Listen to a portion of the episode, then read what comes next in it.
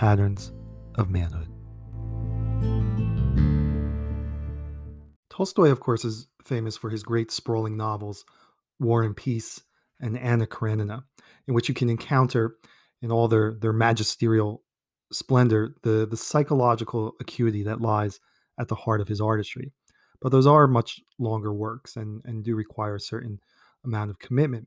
So if you are looking for an entry point, so to speak, into Tolstoy's work, I would highly recommend his much shorter and, and rather neglected novella entitled The Cossacks, where that same psychological acuity is on display in a rather more digestible form. The work recounts the story of an idealistic young man who goes off to fight in the Caucasus, and as such is clearly autobiographical in nature, since uh, as a young man, Tolstoy himself had uh, served time in the uh, in the army in the, in the Caucasus region, and both then and, and later in his life was was always a, a highly idealistic and morally earnest man. So we get in the Cossacks one of the most intimate self portraits that any artist has has provided to us as, as Tolstoy turns his own prodigious powers of psychological examination upon his own character. So that's part of what makes this work so interesting. But what really makes the work impressive is the uncanny precision with which he depicts the way we make ourselves dupes of our own idealism, the way we have a tendency to convince ourselves that we are much more virtuous than we truly are simply by mouthing and reciting the sorts of cliched sentiments we think denote our virtue. Now, the prevalence of this type of character in our own day and age is too obvious to need emphasis. And so the work has this additional interest for us as well.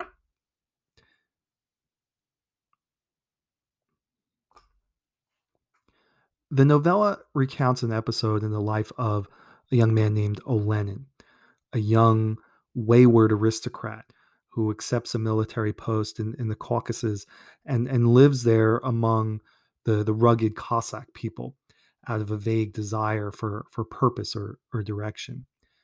The fickleness and, and volatility of this, this young man, his, his basic moral unreliability, are signaled to the reader on the very eve of his departure, right at the, the opening in the opening scene of the novella, when in a reverie over his his his own benevolent aspirations, he reveals the the self love and self regarding that are inextricably bound up with those sentiments.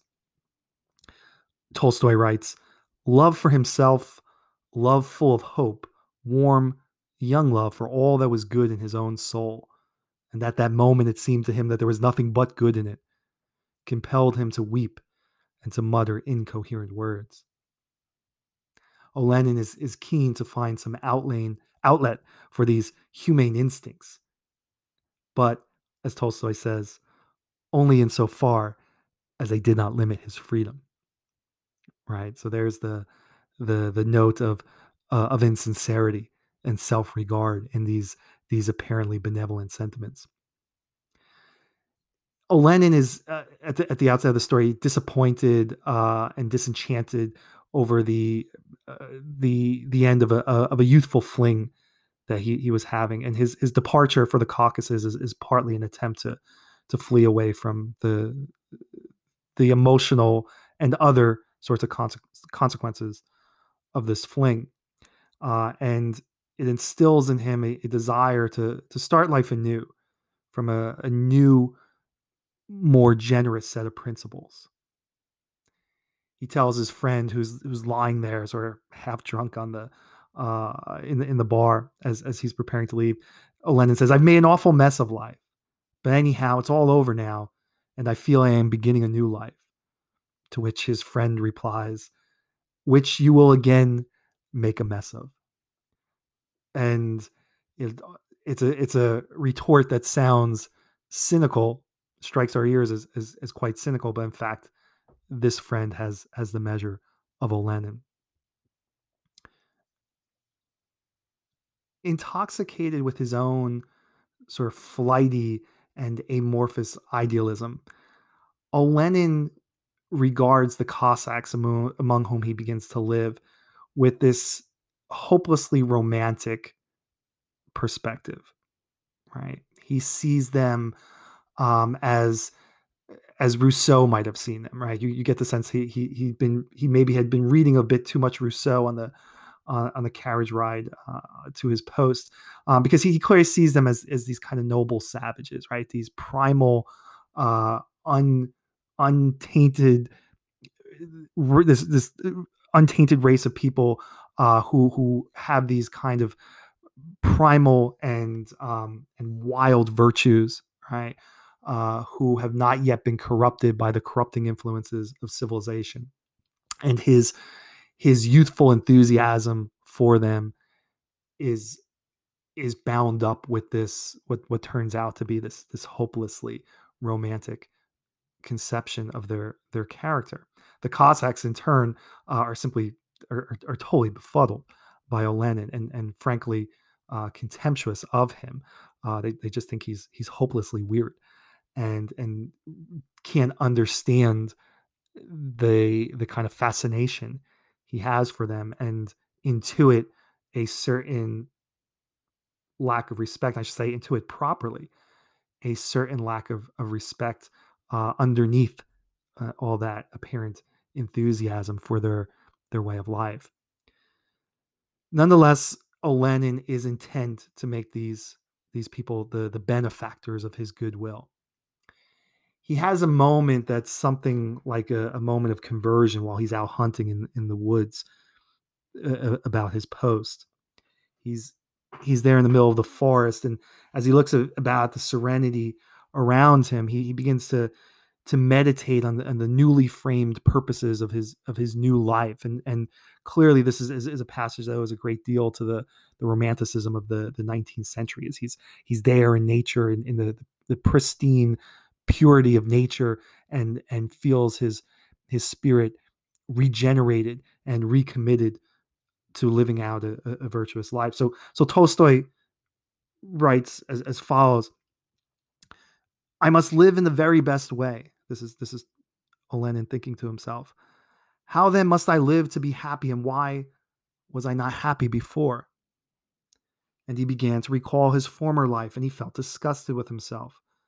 He appeared to himself to have been terribly exacting and selfish, though he now saw that all the while he really needed nothing for himself. Happiness is this, he said to himself. Happiness lies in living for others. What desires can always be satisfied despite external circumstances? What are the important things in life? Love, self sacrifice. He was so glad and excited when he had discovered this, as it seemed to him, new truth, that he jumped and began impatiently seeking someone to sacrifice himself for, to do good to, and to love. Since one wants nothing for himself, he kept thinking, why not live for others? Now, it's important to, to, to state at, at, the outset here that the the sentiments or the if we want to call them the principles, if they, they deserve that name, that Olenin is, is articulating here are not to be scoffed at, are not to be derided. They are, and so so far as they are substantive in any way, real and genuine moral ideals. Self-sacrifice, a willingness to put the good of others before one's own good, these are true moral dicta. In espousing them or in recognizing the excellence in these dicta, Olenin is not mistaken. His mistake lies in thinking that the exercise of these principles, that the application of these principles to life is an easy thing, which he is readily capable of undertaking. He is mistaken not in the value he ascribes to these principles, but in his assumption that he already possesses the virtue to put those those principles in action in his own life? Well, the opportunity, and, and this will become apparent as as the work progresses in, in no in no very long time. The opportunity for him to, to perform this feat of self-sacrifice occurs n- not much later in the in the story as he's walking home one evening with one of the local youth named Lukashka, who is uh, the probably the the best hunter and, and fighter among the the Cossacks in that area. And Lukashka is desirous to marry a young woman named Maryanka, who is the, the village beauty. But he's impeded in this desire by his inability to uh, afford uh, a horse, which would serve as a, as a marriage gift. He's too he's too poor to, to to purchase this this this horse, and and this is what's preventing him from from marrying Maryanka, who otherwise seems uh, inclined to, to, to do so.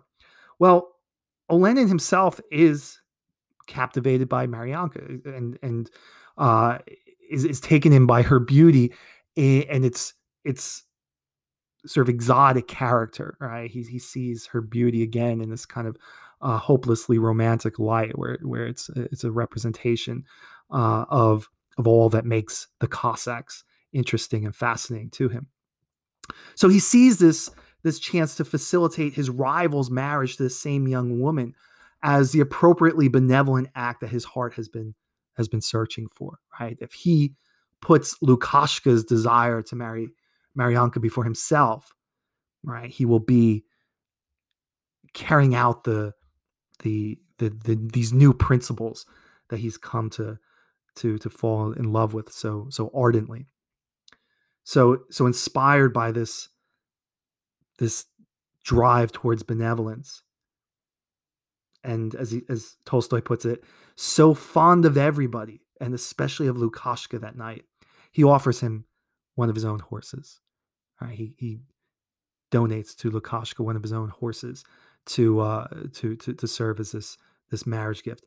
Though, as as Tolstoy puts it, it's not the one he usually rode, but another, not a bad horse, though no longer young right? So he, he doesn't give Lukashka his best horse. Right? He's not he's not quite feeling that benevolent, right? And, and again, you can you can see the the shade of uh, of self self love that's involved even in this um, apparently altruistic act. And, and again, this is is Tolstoy's brilliance here to see the way uh, and, and, to, and to draw with these these just very fine strokes, uh, these these very kind of subtle aspects of uh, of psychology here. So Lukashka Lukashka takes the horse from Olenin uh, he, he's stunned by the gift and he's actually sort of suspicious that uh, that he that Olenin would, would give him this horse since he, he has no obligation to do so. And in fact, that that suspicion, as as we'll see, is, is well warranted. Nonetheless, uh, Olenin departs delighted as a boy, as, as Tolstoy puts it over over this altruism that, that he's displayed. A little later on, he's he's having a conversation with one of the other uh, soldiers named Belitsky, who is a, a fairly rakish figure. And uh, Belitsky's making sort of lurid comments about sleeping with the, the local Cossack women, Maryanka included, uh, and Olenin uh, in a in a fit of of apparent virtuous pique responds and says, "I know I am an exception but my life has so shaped itself that I, that I not only see no necessity to renounce my rules, but I could not live here, let alone live as happily as I am doing now, were I to live as you do.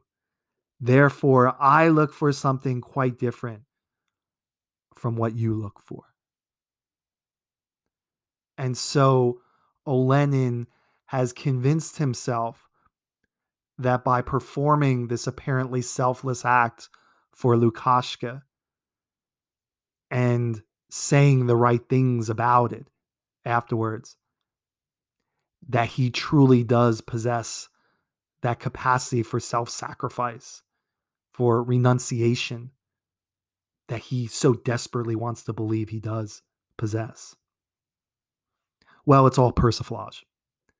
His commitment to these ideals does not last. The, the, the very first enticements he receives from from Marianka at, at, a, at a party uh, in the next scene after this conversation with Belin- Belinsky, he winds up um, through a, through a prank being locked away in a closet uh, with with Marianka, and um, his his lust for her uh, instantly drives all notions of benevolence from his mind, and he is uh, instantly uh, overcome by uh, a desire a desire to have Marianka himself. All his uh, all his all his charitable mottos, all those those sentimental cliches about the the importance of self sacrifice and altruism, go right out the window. He begins to think to himself, quote, "It's all nonsense. What I've been thinking about love and self sacrifice and Lukashka. Happiness is the one thing. He who is happy is right." flashed through Olenin's mind, and this is Tolstoy, right? Flashed through Olenin's mind, and with a strength unexpected to himself, he seized and kissed the beautiful Marianka on her temple and her cheek. So much for altruism. Far from abetting the marriage between Lukashka and Marianka, Olenin at, at this point now takes deliberate steps to wrest her affections away from Lukashka going so far as to propose to her himself an act of betrayal and and and one of of hopeless impossibility since there's no possible chance of, of a man of of his background and his class marrying a, a, a woman of her background and her class. Um, and yet he proposes uh, to her in a way that that hardly pricks his conscience right? Though he's he's he's clearly uh, betraying lukashka for one, and uh, deceiving Marianka. Again, as, as Tolstoy writes, he again felt himself inexpressibly vile compared to her, yet not repenting for an instant of what he said, of, of what he had said, he went home. And without even glancing at the old men who were drinking in his room, lay down and fell asleep more soundly than he had done for a long time. So much for altruism the impossibility of of the prospective match with Marianka, given given those discrepancies in, in status and culture, does does haunt Olenin later, a, little later in the story. He, he, he says at one point, I, I cannot have this woman. All right, he, he he knows that, and yet still he's not dissuaded from pursuing her. He spends a, a great portion of the story floating between these two delusions the delusion of his own moral probity, and the delusion of a marriage to Marianka.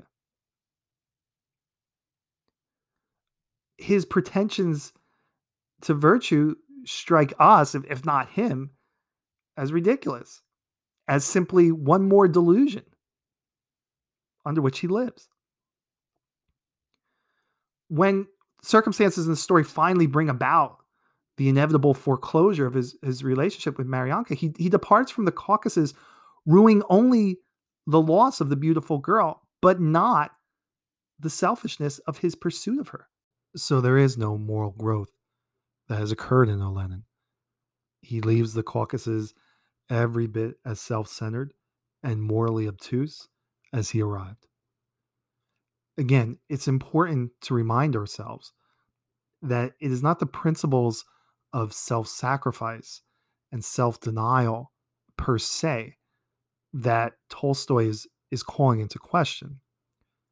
But the ready assumption, so so typical of, of young men, that these are ideals for which we are by nature prepared to exercise rather than the fruit of, of long and arduous spiritual preparation.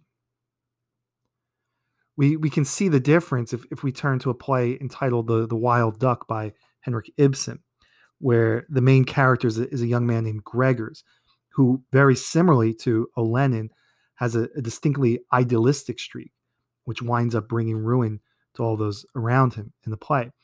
But Ibsen inserts into his story a character named Dr. Relling, who serves as a kind of mouthpiece for for Ibsen himself to interpret Gregers' behavior in, in ways that it seems Ibsen is is privileging, right? Well, Relling is is a man who, as he himself declares, never had much faith in ideals, right?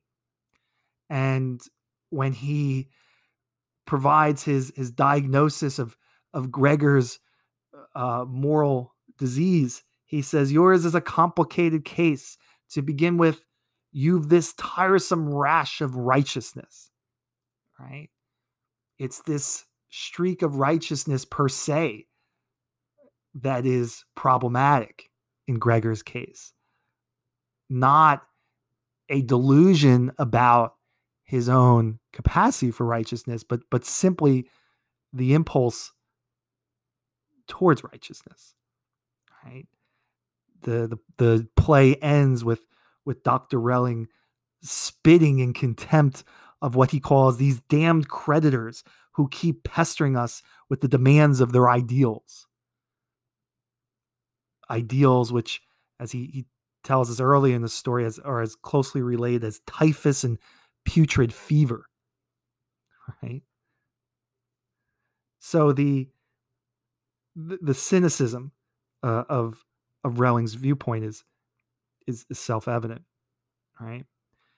It's it's clear in in Ibsen's play that it's it's moral idealism as such, right? The very aspiration to act in ways that run contrary to the selfish ways of the world that is pernicious. But Tolstoy, I think, was a, a more astute moralist than I, than Ibsen, and he avoided running into that kind of cynicism. What the story of Olenin reveals instead is is how prone we are particularly during that that stage of life when we're we're first acting in the world independently and under the influence of what we take to be a proper understanding of the world how prone we are at that stage to deceiving ourselves about our own moral limitations and to satisfying our impulses towards goodness simply by declaring ourselves to be good. It's not goodness which Tolstoy invites us to question or towards which he invites our, our skepticism, but our goodness, our own capacity for virtue. And this skepticism he inculcates, I, I would I would say not in order to drive us towards despair, but to make us realize that the motivation to begin the taxing lifelong work which we must perform upon our own characters to genuinely realize virtue only begins in this this realization of our intrinsic moral limitations in in Olenin, we have the model of the young person who prefers to mouth cliches about self-sacrifice and renunciation rather than perform the sorts of actions that embody self-sacrifice and renunciation. And so comes to delude himself about the sterling nature of his character, which is actually, in, in the last word, quite squalid. We have a lot of Olenins walking around these days and many of them would be well served to learn the lessons to be drawn from Olenin's story about the arduous nature of the pursuit of virtue, which Olenin himself never, in fact, comes to learn.